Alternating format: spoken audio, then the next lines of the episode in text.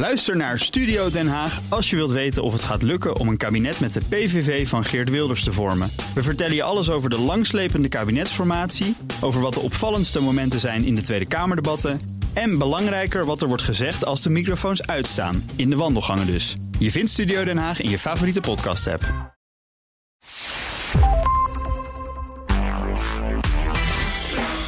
Welkom bij de Ben Tigelaar podcast bij BNR. De podcast over persoonlijk leiderschap. In mijn podcast ontvang ik bijzondere gasten met inzichten en ideeën die ons leven en ons werk verrijken. En in deze aflevering spreek ik met Sander de Kramer. Welkom Sander, wat mooi dat je er bent. Ja, leuk om er te zijn. Ja, ik heb hier een aantal dingen op een rijtje gezet over jou. Maar we gaan natuurlijk ook over jouw levensverhalen en jouw ervaringen spreken. Maar ik zet het even heel kort neer. Sander de Kramer, journalist, columnist, maakt tv-programma's voor de publieke omroep. En in 2007 werd je tijdens een reportage eigenlijk enorm geraakt door het lot van kinderen die in de diamantmijnen van Sierra Leone werken. En toen, ben je, ja, toen heb je besloten om daar eigenhandig iets aan te gaan doen. Ja. Ja, dat klopt, ja. De Sunday Foundation heb ik hier staan. Zo is hij opgericht. Maar Sunday, dat is eigenlijk omdat mensen daar het woord Sander niet konden uitspreken. Ja, is dat, zo? Ja, maar ik vind uh, een nog mooiere vind ik... we maken van de allerarmste kinderen... de meest kansarme kinderen ter wereld... maken wij Sunday Children. Dus echt okay. uh, zondagskinderen. Oh, wat mooi man. Dus de kinderen die, uh, ja, die, die echt een gouden toekomst tegemoet gaan. bijna 30 scholen al opgezet sinds 2007 in Sierra Leone... en allerlei andere projecten. En ik heb ook begrepen, je bent benoemd tot chief daar in Sierra Leone, ja. chief, uh, van een regio die zo groot is als Zuid-Holland. Ja, dat klopt, ja. ja. ja. Bizar. Twee maanden per jaar zit je daar, klopt dat? Ja, om, ja om en nabij, ja. Als ik alles bij elkaar optel. Alleen nu met die coronacrisis is het eventjes jammer. Maar ja. uh, ik ben altijd niet geweest. Het is ook voor het eerst dat we, een, uh, dat we een school zijn gaan bouwen op een stuk gebied wat ik nog niet gezien heb. Maar okay. ik, ik vaar wel op mijn, op mijn oren en ogen daar natuurlijk. Maar normaal besluiten we dat altijd met z'n allen. Omdat stel je voor dat het onverhoopt geen succes zou worden, dan hoeft niemand naar elkaar te wijzen. Dus je maakt ook daar echt het beleid. Nou, we gaan eens even met jou over dit, dit hele verhaal praten. Vertel eens even vanaf het begin. 2007. Jij bent journalist, je bent op pad. Volgens mij was het voor de Telegraaf. En je ging naar het gebied wat door de Verenigde Naties was uitgeroepen tot eigenlijk het slechtste gebied ter wereld om te leven. Ja, de slechtste plek op de wereld. En toen ja. dacht ik van hoe ziet het leven eruit op de slechtste plek, de slechtste plek op aarde? En toen heb ik. Uh, besloten om naar naartoe te gaan. Om het met eigen ogen te gaan bekijken. Ja. Ticket gekocht. Gevlogen via Astreus Airlines. Nou, kende heel die maatschappij niet. Wat bleek? Op een gegeven moment hoorde je dan de piloot spreken van... Is your captain speaking, Bruce Ja. Dickinson. Ik zeg, Bruce Dickinson? Die naam ken ik. Dus Ja. ik keek op internet. En het was dus de Bruce Dickinson, de leadzanger van Iron Maiden. Iron Maiden, die, ja. die vloog heen en weer naar Sierra Leone die- om zijn die- vlieguren te maken. Die hebben hun eigen vliegtuig, hè? Dat Ja, geloof ik, toch? dat En Oké, dus daarvoor moest je dus uren maken. Die moesten uren maken. nou, Dus dan die begint de, begint de reis begint natuurlijk al helemaal knettergek. dan weet je, dit wordt een krankzinnige reis. Ja. En dat werd het ook. Eh, het land kwam uit een, een van de bloedigste burgeroorlogen uit de geschiedenis van de mensheid. Het was echt krankzinnig, afgehakte benen, afgehakte armen. Eh, mensen die op, op, op verschrikkelijke beestachtige manier zijn vermoord. En toen kwam Ja. ik daar en toen, eh, toen zag ik dat. En ik dacht, ik ga hierover schrijven. Wat een chaos, ongelooflijk. En toen zei één iemand tegen mij, die zei van... Dit is de pest, dit is geweest. Maar als je wil schrijven over een van de grootste schandes van de wereld nu... dan moet je morgen Ja. met me meegaan. Toen ben ik met hem meegegaan, toen kwam ik in een gebied... dat was het diamantgebied van Sierra Leone. Daar is eigenlijk die oorlog, die elf jaar oorlog ook over gegaan. En er stonden allemaal kinderen van vijf, zes, zeven jaar jong... stonden daar in die diamantmijnen met echt van die eudeembuiken... van die hongerbuiken, stonden zij te graven naar edelsteentjes. En toen dacht ik, mijn hemel, wat is hier gebeurd? En toen zeiden ze, dit is het epicentrum van de oorlog. Het is hier allemaal om gegaan. De rebellen zijn hier naar binnen gekomen. Ja. Die zijn van huis naar huis gegaan. Echt gewoon rondgetrokken. En die hebben de ouders vermoord. Uit, in koele bloeden. Die hebben de kinderen vanaf vijf jaar meegenomen. Gestolen dus eigenlijk. En gerecruiteerd als kindsoldaat of als bushwife. Dus als het meisjes waren, werden het slaven van de, van de rebellen. Wat een verschrikking. En ja. de baby's, daar konden ze niks mee. Die hebben ze in vaak brandende huizen achtergelaten. En de baby's die dat overleefd hadden, die hadden namelijk het, het enorme geluk dat ze door een oom, een tante, een neefje, een buurjongen werden meegegrist uit dat brandende huis. Die, die het overleefd hadden, dat waren er dus maar. Ja, ja, een fractie, want de meeste zijn levend verbrand. Ja. Maar die, die het overleefd hadden, die stonden nu in die diamantmijnen te graven en te zeven naar edelsteentjes. En daar stond je dus tegenover. Daar Je- stond je, ik tussen. Je, je gaat naar de plek op de wereld die is uitgeroepen tot de allerslechtste plek om te leven. Ja. En daar tref je de groep die het minst kansrijk is, het meest kansarm. Eigenlijk de mensen die het allerslechtst hebben in de wereld. Allemaal weeskinderen die voor nog geen 10 cent per dag... van ochtends tot avonds in die drap edelsteentjes aan het kindslaven, zoeken kindslaven, kindslaven die diamanten moeten zoeken. Ja. En toen heb ik mezelf echt een belofte gedaan. Toen zei ik van al wordt het me dood, al wordt het me dood, ik ga proberen die kinderen eruit te krijgen. Ik ga niet alleen het verhaal maken en, en, en erover vertellen in Nederland. Nee, ik ga dit echt aanhangig maken en ik ga deze enorme schande proberen weg te poetsen. Wat er dan gebeurt is heel gek, hè? Want dan krijg je het gevoel dat je, dat je die man bent die van, die van die mop die op de A16 rijdt en die op de radio hoort dat er een spookrijder is. En dan verbolgen oprijdt, belt naar de radio en zegt: Het is er niet één, ik zie er wel duizend. Dan denk je van hij is die spookrijder. Maar jij hebt het gevoel van hé, hey, iedereen die, die dit ziet, die dit had gezien, die zou toch zeggen van ik haal die kinderen eruit. Dus het zou toch de normaalste zaak van de wereld zijn. Maar iedereen om je heen gaat je juist het afraden. Die zeggen van dat moet je echt niet doen, het is een maffiaproduct. Ja. En tuurlijk is het ook zo. Het is gevaarlijk om je ermee te bemoeien, tuurlijk. omdat die kindslaven zijn eigenlijk, nou ja, ja. eigendom van, van hele grote uh, criminelen natuurlijk. Nou ja, tussenpersonen, en daar zitten weer hele grote criminelen achter. Ja. Dus het is echt, uh, die, die tussenhandel is natuurlijk ook al gevaarlijke gasten. En toen wist ik van oké, ik moet een strategie gaan, eh, gaan kiezen. En toen heb ik uiteindelijk besloten om uh, de naïeve Westeling te spelen. Van iedereen is blij als die kinderen eruit gaan, toch? Toen heb ik. Uh, ik ben één keer in de val gelopen dat, door te denken van... oké, ik kan het gaan doen met hulpverleners. Ja. Toen zijn de hulpverleners de mijnen ingegaan. Nou, toen ben ik gearresteerd geweest door een corrupte agent... die betaald werd door de diamanthandelaren. En ook een keer echt gewoon moeten sprinten voor mijn leven uit een mijn. Anders dan waren we misschien wel in koele bloeden afgeslacht. Ja. Uh, maar toen wist ik opeens, toen zei iemand tegen mij van... als jij hier het verschil wil maken, als je hier iets wil veranderen... dan moet je met de chiefs gaan praten. De chiefs, dat zijn de burgemeesters. En dat zijn de oren en de ogen van het gebied. En als je hun achter je krijgt, dan, dan kun je echt iets veranderen. Dat zijn dus eigenlijk de lokale machten. Ze zitten niet echt, heb ik begrepen toen ik me er even in verdiepte... niet echt in het democratische, rechtsstatelijke systeem... maar van oudsher zijn dat de invloedrijke mensen. Precies, het zijn de, de, traditional leaders, noemen ze het daar. De traditionele leiders die ook samenwerken met de overheid. Dus ze hebben wel degelijk de grootste macht eigenlijk op de gebieden, op de, in de gebieden zelf, in de remote areas. En uh, toen ben ik naar de Paramount Chief gegaan. Ik heb hem een shirt van het Nederlands Paramount Chief, de, Paramount hoogste, Chief, de, hoogste, chief. Ja. En toen zei ik van Chief, ik heb die kinderen zien staan, zou u me willen helpen? En toen zei hij tegen mij van, waar kom je vandaan? Ik zeg, ik kom uit Nederland, ik heb een cadeautje meegenomen. Shirt van het Nederlands elftal. Ja. Nou, we, we hadden toen heel goed gedaan in die tijd ook. Weet je, we hadden een sterk elftal. En toen zei ik van, wij komen aan de overkant van de plas vandaan. Want het is een Engelse kolonie geweest. Ik zeg, we zitten vlak bij Engeland, Nederland. En toen zei hij van, nou, je hoeft mij niet uit te leggen over Nederland. Hij zei, mijn broer, die heeft nog gevoetbald bij Cosmos in Amerika. Met Johan Cruijff. New York Cosmos. Ik... Zat Cruijff in zijn nadagen, heeft hij daar gespeeld. Hè? Ja. ja, dat geluk dat ik mee had. Toen, toen zei hij van, uh, Nederlanders zijn goede mensen. Die hebben een goed hart. Die hebben het hart op de juiste plek. Hij zei, wat wil je? Ik zeg, ik wil die kinderen er allemaal uitkrijgen. Toen zei hij, I'm with you. Ik ben het nooit meer vergeten. I'm with you. Hij, hij kende toch zelf dat probleem ook. Ja, maar hij had niet de macht om daar iets aan te veranderen. Omdat die chiefs zelf ook straatarm zijn. Ze worden, eh, ze worden gekozen voor het leven. Ze zijn de rest van hun leven zijn ze chief. Maar eigenlijk hebben ze ook geen dubbeltje. Ze worden nu een beetje betaald door de overheid. Dat was in die tijd niet. Ja, dus die moeten het echt hebben van uh, nou ja, het, een, een hertenpoot dat ze krijgen van de jagers. Ja. Uh, groente en fruit dat ze krijgen van de groente- en fruittelers. Ja, het is, het is, ze hebben ook niets. Dus hij kon er weinig aan doen. Het was eigenlijk een papieren tijger. En toen ik daar kwam, toen zei hij van... ik ga samen met jou, gaan we dit probleem oplossen. We gaan die kinderen naar school sturen. En toen wist ik ook, toen, ik moet iets een alternatief bieden. Toen hebben we grote scholen gebouwd voor de allerarmste kinderen. En dat werden toen niet alleen meer de, de, de, de diamantkinderen, want die hadden we vrij snel onder de pannen allemaal. Okay. Maar toen hebben we het doorgepakt en toen zagen we dat heel veel gehandicapte kinderen en heel veel kinderen van de allerarmste gezinnen, dus single orphan, vaak hebben ze hun vader niet meer, hebben ze nog wel hun moeder, uh, om die te gaan helpen. En toen kwamen we ook nog eens bij een probleem, en dat heeft heel erg mijn hart geraakt. Dat is dat gehandicapte kinderen, daar kunnen de mensen, omdat het zo straatarm is, het is niet voor niets de slechtste plek op aarde. Uh, zo straatarm is dat mensen niet voor een gehandicapt kind kunnen zorgen. Dus heel veel mensen die een gehandicapt kind krijgen, die gaan naar het bos, diep in het bos, en laten het kind, het gehandicapte kind, daarachter. Omdat ze gewoon puur niet het geld hebben om voor een gehandicapt kind- nadenken. Het is bijna dierlijk. Ja. Weet je wel? Het is bijna dierlijk. Als het bij een hond gebeurt, weet je wel, dat, dat, het, dat een hondje, een pup niet goed is, dan wordt het ook zeg maar verstoten. En daar moest ik aan denken als ik dat meemaakte. Krankzinnig. En toen dacht ik van die kinderen, daar doen we een speciale hulplijn voor inschakelen. Wij zorgen voor die kinderen en we zorgen dat ze naar school gaan, mits mogelijk. Want sommigen waren natuurlijk ook Ja. mentaal zo gehandicapt dat ze niet naar school konden. Maar die gehandicapte kinderen zijn we gaan redden en daar hebben we nu zoveel kinderen van naar school. Dat is fantastisch. We gaan zo eventjes door over eh, de Sunday Foundation en over de scholen. En ook over het feit dat jij ook tot chief bent benoemd, Ja. dus daar op een gegeven moment.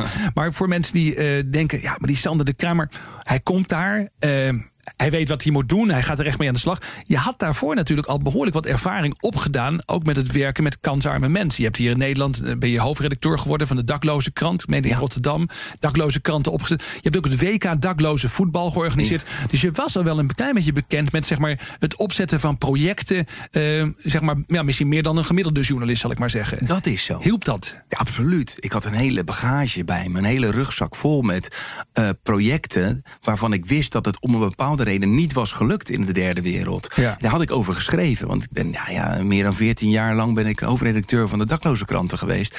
En eh, ik schreef dan ook veel over projecten in, in derde wereldlanden. Precies, dus ik had ja. die bagage bij me.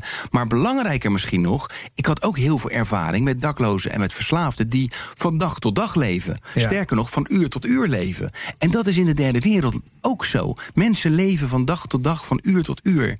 En, en eh, dus ik wist heel vaak hoe mensen daar dachten. Dus ik kon erin meebewegen. Dus ik had heel veel bagage bij me van ik kan hier het verschil maken. Ik durf Ja. hier ook het Niet zomaar een naïeve westerling, Nee. een naïeve journalist die zegt... nou, nou, hier moet er iets gebeuren... terwijl je bij wijze van spreken niet wist waar je aan begon. Nee, precies, want dat heb je natuurlijk wel steeds vaker. Hè? Dat noemen ze mongo's, my own NGO. Dat mensen Ja. bijvoorbeeld naar Ghana op vakantie gaan... en dan kinderen zonder kleren zien en denken van... ik ga hier het verschil maken, ik ga Ja. kleren inzamelen... die ga ik sturen naar Ghana.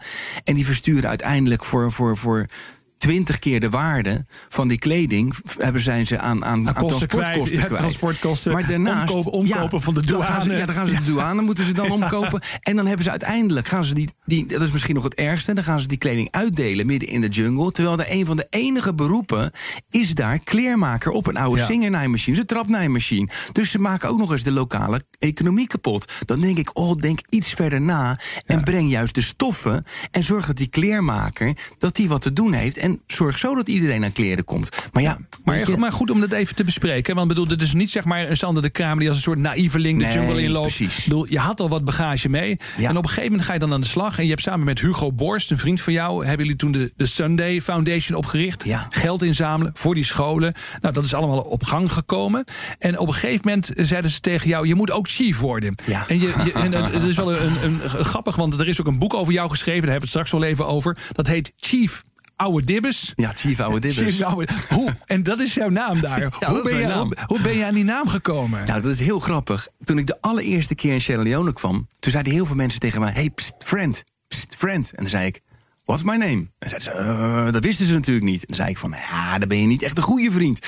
Ik zeg: Als je een goede vriend bent, dan weet je mijn naam. Ik zeg: Als je in Nederland en vooral waar ik vandaan kom, uit Rotterdam, als je daar een echte goede vriend bent, dan ben je een oude dibbes. Zeg ik Oude ze. dibbes. Ja, en dat ging als een lopend vuurtje. Ze vonden het ook heel, heel erg leuk om uit te spreken. Oude dibbes werd het. Ja, ja. Dus het werd heel snel. Werd het, oude dibbes, oude dibbes. En op een gegeven moment ging het als een lopend vuurtje. Ja, als je een vriend bent, dan ben je een oude dibbes in Europa. Weet je wel, zo ging het. En toen, of ik nou in het westen of in het noorden of in het zuiden of het oosten kwam... overal zeiden ze oude dibbes. Sterker nog, ze noemen elkaar nu ook oude dibbes... als ze een goede vriend zijn. Ja, dat is toch geweldig. Dat was echt Ja. fantastisch. En, toen en hoe is dat gegaan? Hoe werd jij chief?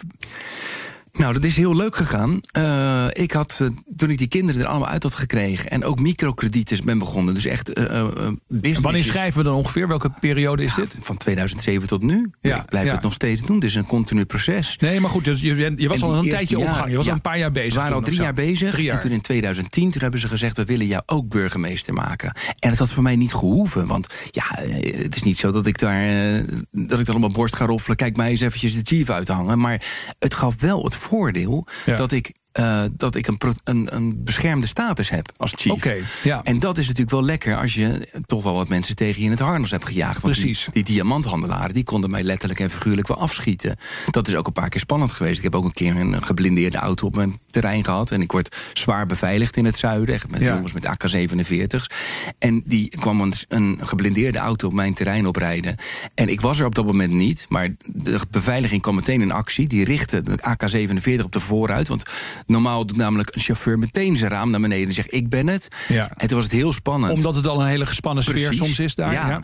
En er gebeurde niks. En toen heeft die, uh, heeft die bewaker die heeft toen uiteindelijk een kaarsrechte lijn getrokken. om een signaal af te geven: van het, het is mijn menens. Ja, je bedoelt Vlak, een signaal met kogels. Met kogels. Ja. Vlak voor de auto. Echt een kaarsrechte lijn van. Krrrk. En toen die weer die AK-47 op de ruit gericht. En toen zijn ze weggegaan. Ja, of die voor mij kwamen, of een roofoverval wilden plegen, of wat, dat weet ik niet. Maar in elk geval, ik heb daar natuurlijk veel vijanden maar goed, gemaakt. we praten over een wereld waar inderdaad mensen rondrijden Tuurlijk. met geblindeerde auto's. Over Ja, criminelen, over, over handlangers van criminelen. Ja. We praten over mensen die met wapens rondlopen. Ja. Dus het is niet een hele lekkere wereld. Maar daar Nee. word je op een gegeven moment word je toch gevraagd om daar Om de burgemeester te te worden. worden. En dat geeft een zekere beschermde status. Dat geeft een beschermde status. Dan heb je altijd politie en beveiliging om je heen. Oké. En zij wilden het heel graag. Want zij dachten van, je hebt zoveel voor ons betekend. Je hebt zoveel voor ons gedaan, voor onze community. Wij willen iets terugdoen. Wij willen jou burgemeester Ja. maken. En natuurlijk ook slim ergens, met een knipoog, van... Ze, ze hielden mij natuurlijk ook nog gemotiveerder. Want ze hadden, Ja. ja, weet je, van nou is die helemaal we moeten niet, we moeten niet hebben dat de Ja. oude Dibbes weer naar Rotterdam gaat. Precies. Ja. En weet je wat het mooiste is? Toen, toen ze dat in het noorden hoorden, toen zeiden ze in het noorden ook van: we willen hem hier ook chief maken. Nou, in een gebied waar zo'n gruwelijke burgeroorlog is geweest, hebben ze nu opeens in zowel in het noorden als in het zuiden dezelfde Paramount Chief.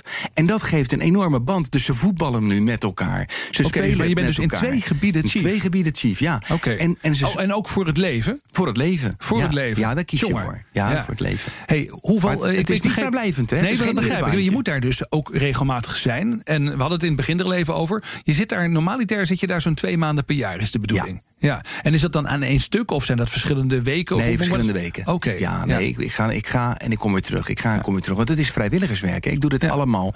Ik geloof alleen in dat je in Afrika echt het verschil kunt maken als je het vrijwillig doet. Dus je werkt gewoon als journalist, werk, verdien je geld, je maakt programma's. En dan daarnaast, onbezoldigd ben je chief. Hoe ziet een chief leven eruit? Wat doe je als je daar bent? Hoe ziet de agenda van een chief in Sierra Leone eruit? De, de agenda van een chief is dat je wordt opgeslokt. Wat heel grappig is trouwens, als mensen met de chief willen praten, dan moeten ze eh cola-noten plukken en meenemen. Dus dat is zeg Ja. maar als, als ultiem respect aan de chief. Van ik wil mijn problemen met je bespreken, nemen ze cola-noten mee. Maar eigenlijk, als ik daar kom, wordt er altijd vergaderd. Tot van 's ochtends tot 's avonds laat zitten we altijd te vergaderen. We spelen tussendoor wel een potje voetbal. Dat, is, eh, dat verbindt. Er is niets in de, in de wereld dat zo verbindt als voetbal. Dus we, we hebben daar ook onze eigen voetbalelftallen. Die spelen Ja. in de oude shirts van Feyenoord. En in de oude shirts van Sparta en van Excelsior. En, en van NAC Breda. En speel je dan zelf ook mee? Dan speel ik zelf ook mee. Trek je dat nog een beetje? Ik moet zeggen, de laatste jaren wordt het wat moeilijker. Maar ik, eh, ik doe mijn best. Ik, Ik heb, ben, ik heb zelf één keer een voetbalwedstrijd gedaan met een groep eh, Keniaanse eh, jonge mannen was dat. Ja. Waren we daar op reis. En eh, ik, ik moet zeggen, ik was afgedraaid en een schouderduwen en klappen gehad onderweg. En dat Ja, was, ja, ja. Nou, dat was heftig. Ja, dat is keihard. Ik bedoel, Ja. wat hier donkerrood is, is daar nog, geen, nog niet eens een gele kaart vaak. Hè? Gewoon Nee, een sliding op lieshoogte. Maar jij stelde mij een hele goede vraag van wat doe je nou daar? Ja. Wat ik vooral doe, is mijn westerse bril afzetten. En, en, en in mijn Afrikaanse rol gaat. Ik ben inmiddels 133 keer naar Afrika geweest. En uh, ik ben dus echt wel een Afrikaan geworden. Ik voel me daar ook thuis. Ik leef in een leme hut. Net Ja. zoals dat de mensen daar leven. Dat vonden ze heel bijzonder. Want ze hadden tot nu toe alleen maar de Verenigde Naties en andere grote goede doelen voorbij zien komen. En SUV-wagen. Die gaan s'avonds terug naar het hotel stopten. of de en die gaan compound. terug naar de compound. Ja. Waar ze lekker zitten internet en eten. En uh, daar wikkel, daar, daar- ik moet zeggen, ik, dat is geen verwijt hoor naar de mensen. Want ze, hebben, ze doen fantastisch werk. Maar lokaal snappen ze het niet. Want denken ze van ja, maar, maar ze rijden bij ons alleen maar voorbij. We zien ze niets doen hier. En uh, ik ben meteen tussen de mensen in gaan wonen. Dus uh, we vergaderen daar veel. Dan zet ik mijn westerse bril af. En, en dan vergaderen we over wat moet er gebeuren... om dit gebied weer een stuk verder te krijgen. Om weer ontwikkeling meer te brengen... voor de allerarmste van deze community. Dat En, is de eh, vraag die dat iedere keer weer op de agenda ja, komt. Dat Ja. klopt. En dan komen de mensen zelf met die ideeën. En daar geloof ik in. Als de mensen zelf het idee hebben. En dat komt dan met name bij de Chiefs vandaan. En Ja. ik vergader dan mee. Maar als de mensen zelf met goede ideeën komen. dan gaat het lukken. Ik geloof er niet in dat als mensen hier iets bedenken. a- achter het kantoor. of in het kantoor achter de computer. daar naartoe gaan en zeggen van we gaan het zo doen. En eh, we gaan het meteen aanpakken. Dan geloof ik er niet in. Want dan is het met de westerse bril op hier bedacht. Nee, daar echt. Ons motto is ook togetherness. We, we bedenken het samen. Ja. Maar de ideeën moeten echt bij de mensen zelf vandaan komen. Zoals een meisjesschool. Ze hebben het hoogste percentage moeder-kindsterfte van de wereld in Sierra Leone. Dat heeft er veel mee te maken dat kinderen, eh, meisjes, de middelbare school van school worden gehaald. En maar een beetje moeten helpen in het huishouden. En maar een man moeten zoeken. En uiteindelijk zwanger worden op 12, 13-jarige leeftijd. Lichaam is Ja. nog niet volgroeid. Eh zij zijn vaak ook nog besneden volgens de jungle-methode. Dus met zo'n echt met zo'n bot mesje. En uiteindelijk bevallen ze in een leme hut. Onhygiënische kan niet. Ja. En dan krijg je dus alle ingrediënten bij elkaar voor het hoogste percentage moeder-kindsterfte. Toen zei ik, wat kunnen we daar nou tegen doen? Toen zeiden zij zelf, we moeten meisjesscholen gaan opzetten voor drop-out girls. Meisjes die door hun moeder van school zijn gehaald omdat vader bijvoorbeeld niet meer leeft. Of die niet het geld hebben om hun, om hun dochter naar school te sturen. Ja.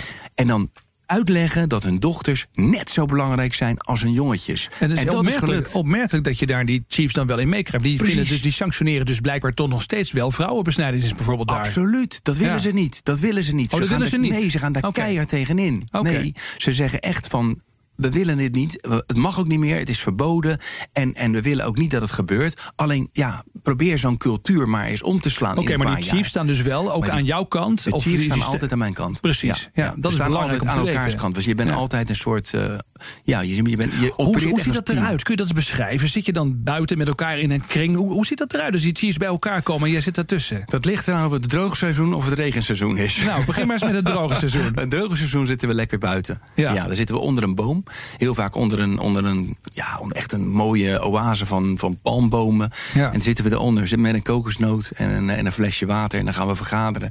En die vergadering die begint 's ochtends en die eindigt echt 's avonds laat. Dus echt, Ja. we praten heel veel door. En zijn er bepaalde dingen die in zo'n vergadering wel of niet mogen? Hoe moet je dat voorstellen? Ja, er zijn, eh, er zijn do's en don'ts. En het mooiste is, eh, het is in Sierra Leone en dit gebied sowieso, eh, West-Afrika, daar heb je zowel moslims als christenen. Ja. En dan krijg je eerst de imam, die gaat dan helemaal, eh, die doet dan een gebed en iedereen bidt mee, islamitisch. Daarna komt de pastoor Ja. en iedereen biedt christelijk. En, eh, niemand uitgezonderd. Ja. En daarna gaan we beginnen met de vergadering. En wat staat er allemaal op de agenda? Wat moet er gebeuren? Wat zijn Er is wel een agenda dus, zeg maar. Ja, absoluut. Op papier ook, hoe moeten we dat Ja, voorstellen? ook op papier, Oké, dus dat is wel netjes uitgewerkt. Dus dat hebben wij onze vooroordelen, zeg maar. Dan denk je, Nee. nou, dat worden in het zand een paar dingen opgeschreven, een paar Nee, notulen. nee, nee. zo gaat dat niet. Nee, de, de Chiefs die zijn altijd echt heel goed voorbereid. En die weten ook wat ze willen. En die denken nu ook na. En dan, dan bellen ze me ook als ik nu hier zit. Ik word elke dag, nou echt dus, serieus, rond de 100 keer gebeld uit Sierra Leone. Dus ik heb echt wel 100 mini-vergaderingetjes op een dag. Weet Dat je je? Dat is, ja, Ook zo'n dag als vandaag? Op zo'n dag als vandaag. Bizar. Ja. Ja. Inmiddels ook uit andere oorden uit, eh, uit, uit, uit eh, in, in Afrika. Waar we actief zijn, worden we gebeld. En dan van, joh, wat vind je daarvan? Dan houden ze even iets tegen me aan. Zeg ik van, ik vind dat een heel goed idee. Dus mijn mening doet er wel heel erg toe. Ja. Ik ben daar toch wel... Zo grappig. Er zit dus, dus iemand in Sierra Leone, zo'n chief, die zit daar voor die leme hut. Hè? Of Ja. eh, waarschijnlijk binnen als het dan regenseizoen Ja. is, neem ik aan. Ja. En, en die belt dan even naar Nederland, naar Chief Oude Dibbers, om te overleggen wat hij ervan vindt. Ja. En, en soms doet hij ook een flashcall, want dan heeft hij bijvoorbeeld eh, geen beltegoed. En Ja. dan doen ze dan een flashcall, dan laten ze hem één keer overgaan bij mij. En dan weten ze van, ik heb je even nodig. En dan bel ik Dan bel jij terug, ja, zodat dan kun jij de kosten voor je rekening nemen. Ja. Dus je werkt daar dan zo'n agenda af en dat gaat dan tot s'avonds door. En dat gaat dus iedere keer over die vraag: hoe kunnen wij mensen Ja. verder helpen? En hoe kunnen we Ja. ervoor zorgen dat de meisjes niet zwanger worden? Hoe kunnen we ervoor zorgen dat we, dat we die besnijdenis tegengaan? Hoe kunnen we het, en, dan, en ook op een goede manier tegengaan, zonder met het vingertje te wijzen? Want het moet allemaal, het moet allemaal uiteindelijk moet het vanuit de mensen moet het gebeuren. Dus je moet echt een mentaliteitsomslag teweeg brengen. Hetzelfde als met die gehandicapte kinderen die in het bos worden achtergelaten. Eh, daar zijn ze ook. Eh, daar zijn ze ook bang voor. Ze zijn bang voor gehandicapte kinderen geweest in het noorden. Ja. Omdat ze dachten, een gehandicapt kind, dat is niet goed. Er is iets niet, er is iets Ja. niet goed mee. Bezeten, dat is bezeten door de duivel. soms, ja, Ja, precies. En, en eh, toen ben ik ze heel erg, dat heeft vijf jaar geduurd, ben ik echt op mentaliteitsverandering gaan zitten van, hé hey, luister, het gebeurt ook in Europa. Wij hebben ook gehandicapte kinderen. Wij hebben ga ook persoonlijk mensen. aan mensen dit verhaal Precies. uitleggen. Overal, zeg maar echt op de zeepkist, ouderwets, gaan staan voor dorpen en gaan vertellen van het komt overal voor.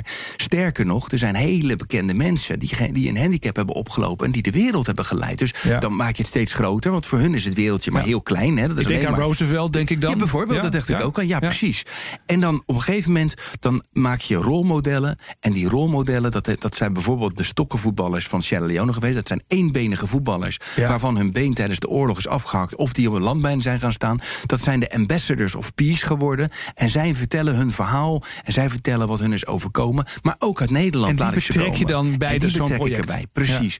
En dan op een gegeven moment vertel ik van... jongens, eh, we beginnen een skills center... en dan halen we de allerbeste vakmanschappen, eh, v- eh, vakmannen... uit de hele regio, die halen we daar naartoe. Dat worden de opleiders. Ja. En dan nemen we de duurste, mooiste, beste generator uit het hele gebied. En als mensen dan hun brommer willen laten repareren... of hun auto willen laten repareren... weten ze, ik moet bij Pietje zijn. En Precies. Pietje zit tegenwoordig Ja. bij, de, bij, de, bij de gehandicapten. Dus ik moet daar zijn. Dus uiteindelijk hebben we in nou, wat is het? Acht jaar tijd hebben we echt de brug tussen, tussen eh, invalide en valide mensen hebben we echt weggenomen. Die brug, Ja. die kloof, die is weg. Dus mensen zijn niet meer bang voor mensen met een handicap. En dat is een waanzinnige overwinning. Daar ben ik zo ontzettend Ja, dan kan ik me op. voorstellen dat het enorme eh, Ja. eh, ja, wind ook weer in de rug geeft. En, en een ander ding, een ander aspect, ik kan me voorstellen dat luisteraars zich dat ook afvragen. Je zit daar natuurlijk als chief met mensen te praten, je verzint deze projecten. Maar tegelijkertijd komt het geld ook natuurlijk binnen via de Sunday Foundation. Hoe, hoe werkt dat? Waar komt het geld vandaan? Dat, ik heb begrepen dat je bijvoorbeeld ook reizen organiseert met Ja. CEO's. Kun je Ja, daar dat iets over vertellen? Maar, Dat is een fantastisch verhaal. Op een gegeven moment dachten we, toen hadden we een gala georganiseerd... en we merkten gewoon dat mensen wel heel geïnteresseerd zijn... in dat jungle leven. Ja. Maar die gingen altijd naar, eh, weet je wel, echt, echt mensen met geld. Die, gingen naar, die gaan naar St. Bart of naar eh, Saint-Tropez. Of, eh, en toen dacht ik van, oké, ik- we gaan een unieke reis organiseren. Je krijgt, je, we gaan mensen meenemen naar de mooiste plek op aarde. Dus we hebben eigenlijk dat van de slechtste plek op aarde omgedraaid. We gaan midden in de jungle, nou echt prachtig vergezichten. Ja. Zo ver je kunt kijken, jungle, primary forest, prachtige eh, eh, rivier ertussenin. En, en een leme hutjes aan, de, aan wal. We gaan, daar gaan we naartoe. Eh, als je trek hebt in, in, eh, in wat te drinken, dan moet je een kokosnootje plukken. Ja. Als je je wil wassen, ja, dan moet je de rivier in. En slapen doen we in een leme hut. Dus we nemen mensen mee met veel geld. Die betalen dan 7.500 euro Ja. voor een reis. En, die, en, die gaat, en ze krijgen er uiteindelijk helemaal, ja, eigenlijk helemaal niets voor terug. Behalve een waanzinnige ervaring. En ze zien ook onze projecten. En dat doen we onder het motto: het kost de patiënten, maar dan krijg je ook niks. Dus mensen gaan ook echt helemaal terug naar de basis. Maar die vinden het fantastisch. een unieke ervaring natuurlijk. natuurlijk. Maar ook wel voor sommige mensen een beetje eng, denk ik, of Ja, niet? Voor sommige mensen die, die, die, die slaan dicht bij de leme hut. Dan zeggen ze Ja. van ja, maar er zitten ook spinnen en dit, dat klopt. Maar als je wil, dan, slaap, dan kun je ook slapen in ons kantoorgebouwtje. Dat is gewoon van stenen en dat is ook wat verhoogd, dus is helemaal veilig.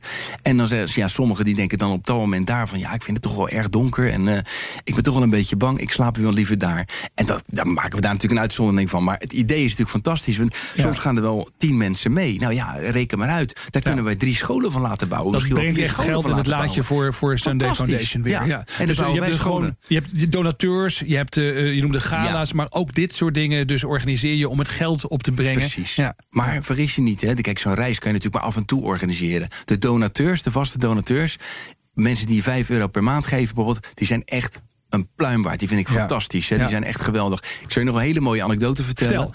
Ehm, op een gegeven moment werd ik gebeld door Rens. En eh, Rens belde mij op mijn 06. En ik zeg, hallo Rens. En hij klonk een beetje bijzonder. Hij zegt, ik, ik, ik vind het zo mooi dat je aan de telefoon heb. Ik verzamel flessen, zegt hij. Ik zeg, flessen? Hij zegt, ja, ik verzamel al jaren flessen. Hij zegt, en dan eh, in het begin had ik nog een beetje gêne... maar nu duik ik gewoon die, die, die bakken in. En mensen gooien dan hun colaflessen en Fanta-flessen. Die gooien ze weg, maar er zit 25 cent straat, statiegeld op. ja, ja. Ik zeg, ja, ik zeg, dat is fantastisch. Hij zegt, en ik wist dat er ooit een goed doel zou komen... en daar geef ik het aan. Hij zegt, en ik heb jou gezien op televisie. Ik geef jou Ik weet dat het dan goed terechtkomt, dan kun jij een school bouwen. Ik zeg, een school bouwen?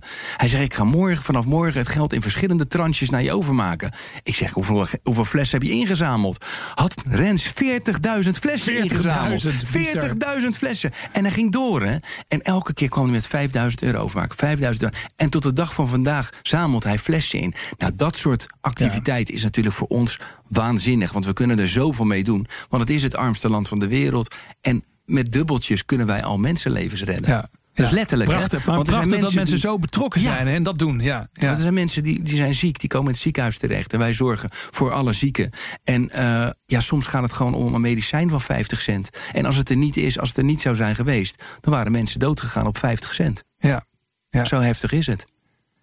Je doet waanzinnig mooi werk. Eh, je werkt er ook heel hard voor.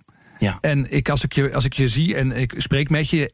Een enorme hoeveelheid energie breng je mee. En aan de andere kant, als je zegt 100 telefoontjes per dag en al die dingen regelen. Hoe, hoe stel jij prioriteiten? Hoe manage jij jezelf? En deze podcast gaat ook deels over persoonlijk leiderschap. Ik ben heel benieuwd, hoe managt Sander de Kramer Sander de Kramer? Nou, sowieso heb ik heel veel te danken aan mijn vrouw die achter me staat. Die, eh, die heel veel wegneemt aan, eh, aan, aan, aan, aan dingen die ook vaak telefoontjes op zich neemt en mailtjes Ja. op zich neemt. Die haalt heel veel bij me weg. Maar als je het hebt over leiderschap, geloof ik vooral ook in, in die togetherness. Dat je echt dat je het verschil kunt maken als je met je voeten zelf als leider, dat Ja. je met je voeten zelf in de klei gaat staan. En dat je jezelf op gelijke hoogte stelt en, de- en zegt van oké, weet je, tuurlijk, ik moet zorgen dat het geld er, er komt. En dat we uiteindelijk het verschil kunnen maken. Maar ik laat me adviseren door iedereen die, die, die mij wil adviseren. Dus ik ben heel benaderbaar wat dat betreft. Ja. Terwijl dat soms best een gedoe is. Want als ik uit de auto stap, nou misschien heb je die beelden wel eens gezien. Ik heb er wat foto's van gezien. Iedereen die even intikt Sander de Kramer, Sierra Ja, Leone dus- op, op YouTube. Je ziet een enorme ik lijk, eh. Maradona wel, weet Ja, je wel. ik denk, af en toe denk ik, ik ben Diego Maradona. Weet je, dat is echt... Maar de mensen zijn zo blij, omdat, ze, ze, zijn, ze zijn eerst geconfronteerd met slavernijverleden. Toen Ja. zijn ze geconfronteerd met, eh, met, met de Engelsen... die natuurlijk alles daar hebben weggehaald wat ze maar weg konden halen. Toen kwamen, nu komen nog steeds bedrijven... die, die houden zichzelf even in de lucht plukken alle diamanten of wat dan ook. En daarna laten ze zichzelf klappen als bedrijf. Echt, ze zijn heel erg in de maling genomen heel lang. Ja. En nu staat er opeens een nuchtere Rotterdammer voor zich... en die zegt van, met, met open uitstraling van... Hey, kunnen we hier iets aan veranderen? Ja. Zullen we dat samen doen? En, En, dan ik, zien en, ze en, dat ik, ver- ook. en ik verbind mijn lot Ja, eigenlijk precies. ook aan jullie lot. Hè? Dat, dat, is, het, ja. dat is het. Zij- zien ook echt letterlijk in je ogen. Want de, de Paramount Chiefs en de andere Chiefs... die hebben gestudeerd, maar die hebben ook Jungle Academie. Dus als ze jouw open Jungle uitstraling... Ja, ja. Die, die, die weten, ja, die, die zien in jouw ogen precies wat je komt doen. Kom je dat met is de levenservaring van de jungle. Absoluut. En dat krijg je zelf ook. Je krijgt een soort zintuig bij. Weet je, het is, het is heel gek om uit te leggen. Maar als je daar meer dan honderd keer in Afrika hebt geleefd, dan krijg je een soort van zintuig zonder, zonder er zweverig over te doen. Hoor. Krijg je Ja. een soort van, ja, van, van overlevingsinstinct. Een antenne ook voor veilige en onveilige situaties. Voor goed en slecht. Ja. Voor dat mensen je iets van je willen of dat mensen juist willen veel helpen. dichter op het echte naakte overleven is natuurlijk... het. dan hier in onze westerse of Rotterdamse samenleving. Ja, maar dat is het. Dat is absoluut zo. Ik heb ook, het, het, het heeft me ook echt gered een paar keer. Dat, dat overlevingsinstinct, dat die antenne, die overlevingsantenne die ik heb ontwikkeld, die heeft mij ook echt een paar keer gered. Even terug naar. eh, excuus, even terug naar eh, de Sunday Foundation. Ja, ik ben helemaal emotioneel van jouw verhaal. en ik verslik me ook. Kom maar even. Sorry, pak je even. Oh nee, kan niet, corona. Nee, nee, precies. Maar vertel eens even. ehm, je hebt dus ook geen staf hier. Je hebt dus niet een, er is niet een groot, groot kantoor waar allerlei mensen werken. Het is dus gewoon Sander de Kramer en zijn vrouw en een paar vrienden die runnen dit gewoon. Ja, met een team van vrijwilligers, hè? Ja, Ho, ho. precies. Nee, ja, want hoeveel vrijwilligers heb je in Nederland die dat dan zeg maar meehelpen draaiende te houden? Dat moet toch inmiddels wel een, 30 aardige- vrijwilligers. een operatie zijn, ja, precies. Ja. We hebben 30 eh, hardwerkende vrijwilligers die het fantastisch vinden om daar het verschil te maken. En sommigen die hebben reisangst, dus die zullen er nooit naartoe gaan. Zoals Hugo Borst, je, maatje, die zal er nooit naartoe gaan, maar die zet zich ontzettend hard in. En zo zijn er ook mensen die overal in heel Nederland eh, de naaimachines van zolder hebben gehaald. Die Ja. zingernaaimachines. En Toen, we- toen we zo'n actie deden, al die zingernaaimachines verspreid over Sierra Leone. Nou ja, dan gaat iedereen zet zich in en die haalt die naaimachines op, wat heel veel energie en kracht kost. Weekenden lang van huis. Maar ze willen dat. En dat vind ik zo fantastisch. Ik, doe het niet alleen. Ik doe het met een heel groep. Ik Ja. met een hele groep. Ja, ja, dus we krijgen er steeds beter beeld van hoe dat ongeveer Ja. in elkaar zit. We krijgen een mooi beeld van jou. Ik ben heel benieuwd ook, wat zijn nou dingen die je daar zelf uit hebt geleerd? hè? Ik bedoel, als mens ontwikkel je je, je maakt van alles mee. Jij hebt heel veel bijzondere dingen meegemaakt. Wat heb je nou in de afgelopen jaren Uh, zeg sinds 2007, Mission with the Forum. Maar wat zijn nou echt learnings van Sander de Kramer? Waarvan je zegt, nou, dat is nou, als je nou hier naar zit te luisteren. en je wilt iets leren van, van wat ik weer heb geleerd. Wat is dat dan? Wat zijn dingen die jij echt geleerd hebt? Ik ben echt een uh, Rotterdammer. Je weet, Rotterdammers zijn recht voor zijn raap. Maar uh, ik heb daar geleerd dat als je kritiek hebt... of je wil iets, iets zeggen van... nou, ik ben het helemaal niet helemaal mee eens... of ik ben het helemaal niet mee eens... of ik, wil, ik denk dat het een beter idee is als we dit of dat doen... dan ga je eerst mensen complimenten maken dan zeg je eerst van... ik vind het fantastisch dat je met idee komt. En ik vind het zo goed dat, je, dat je hierover nadenkt. En ik waardeer enorm en dan vertel je bepaalde capaciteiten die je in iemand enorm waardeert. En dan zeg je op een gegeven moment van, joh, maar ik denk zelf dat we beter dit of dat kunnen doen. Dat je op die manier leiderschap geeft en op die manier ook uh, uh, aangeeft wat je, welke kant je eigenlijk, welke richting je op wil. En niet recht voor zijn raap van, nee, dat doen we niet, we gaan het zus en zo doen. Nee, dat is niet de manier. Ik heb heel erg veel geleerd daar dat mensen daar ontzettend lief zijn voor elkaar, aardig zijn voor elkaar en, uh, en, en, en, en en, en uh, elkaar complimenten geven. En niet direct iemand afzagen van... joh, luister eens, dat, gaan we, dat gaan we niet doen. We doen het zus en zo. Nee, ze nemen daar veel meer de tijd voor elkaar. En soms duurt dat inderdaad ook heel lang. Daarom vergaderen je van ochtends Ja, waarschijnlijk, ja, ja. Maar het is wel zo dat je dat je, dat je, uh, je complimenten in, in iemand uitspreekt... en dat iemand daardoor ook meteen veel meer begrip voor je heeft. Maar je neemt de tijd dus echt maar ook uh, respect te laten zien aan iemand anders. Voordat je met je eigen ideeën komt, die je eigen zin gaat. Ja. En dat doe ik hier nu ook. Weet je wel, ik zeg ook hoe enorm ik iemand waardeer. En fantastisch dat iemand helemaal naar Rotterdam is gekomen om mijn verhaal aan te horen en om dit of dat. En, en, en dat hij met een goed idee is gekomen. Maar ik denk dat het daar net niet gaat werken. Maar wanneer het wel kan werken, en dan probeer je samen, probeer je dan tot een oplossing te komen. Ja. Maar niet, dus Dat, dat heeft jou echt wel veranderd. het contact met de mensen in Sierra Leone heeft jou dus in die zin, eh, ook als Rotterdammer, een beetje bijgeschaafd. Ja, vroeger zei ik halverwege een zin, zei ik al tegen iemand: nee, dat gaat het niet worden zo, want dat en dat. We gaan het zo.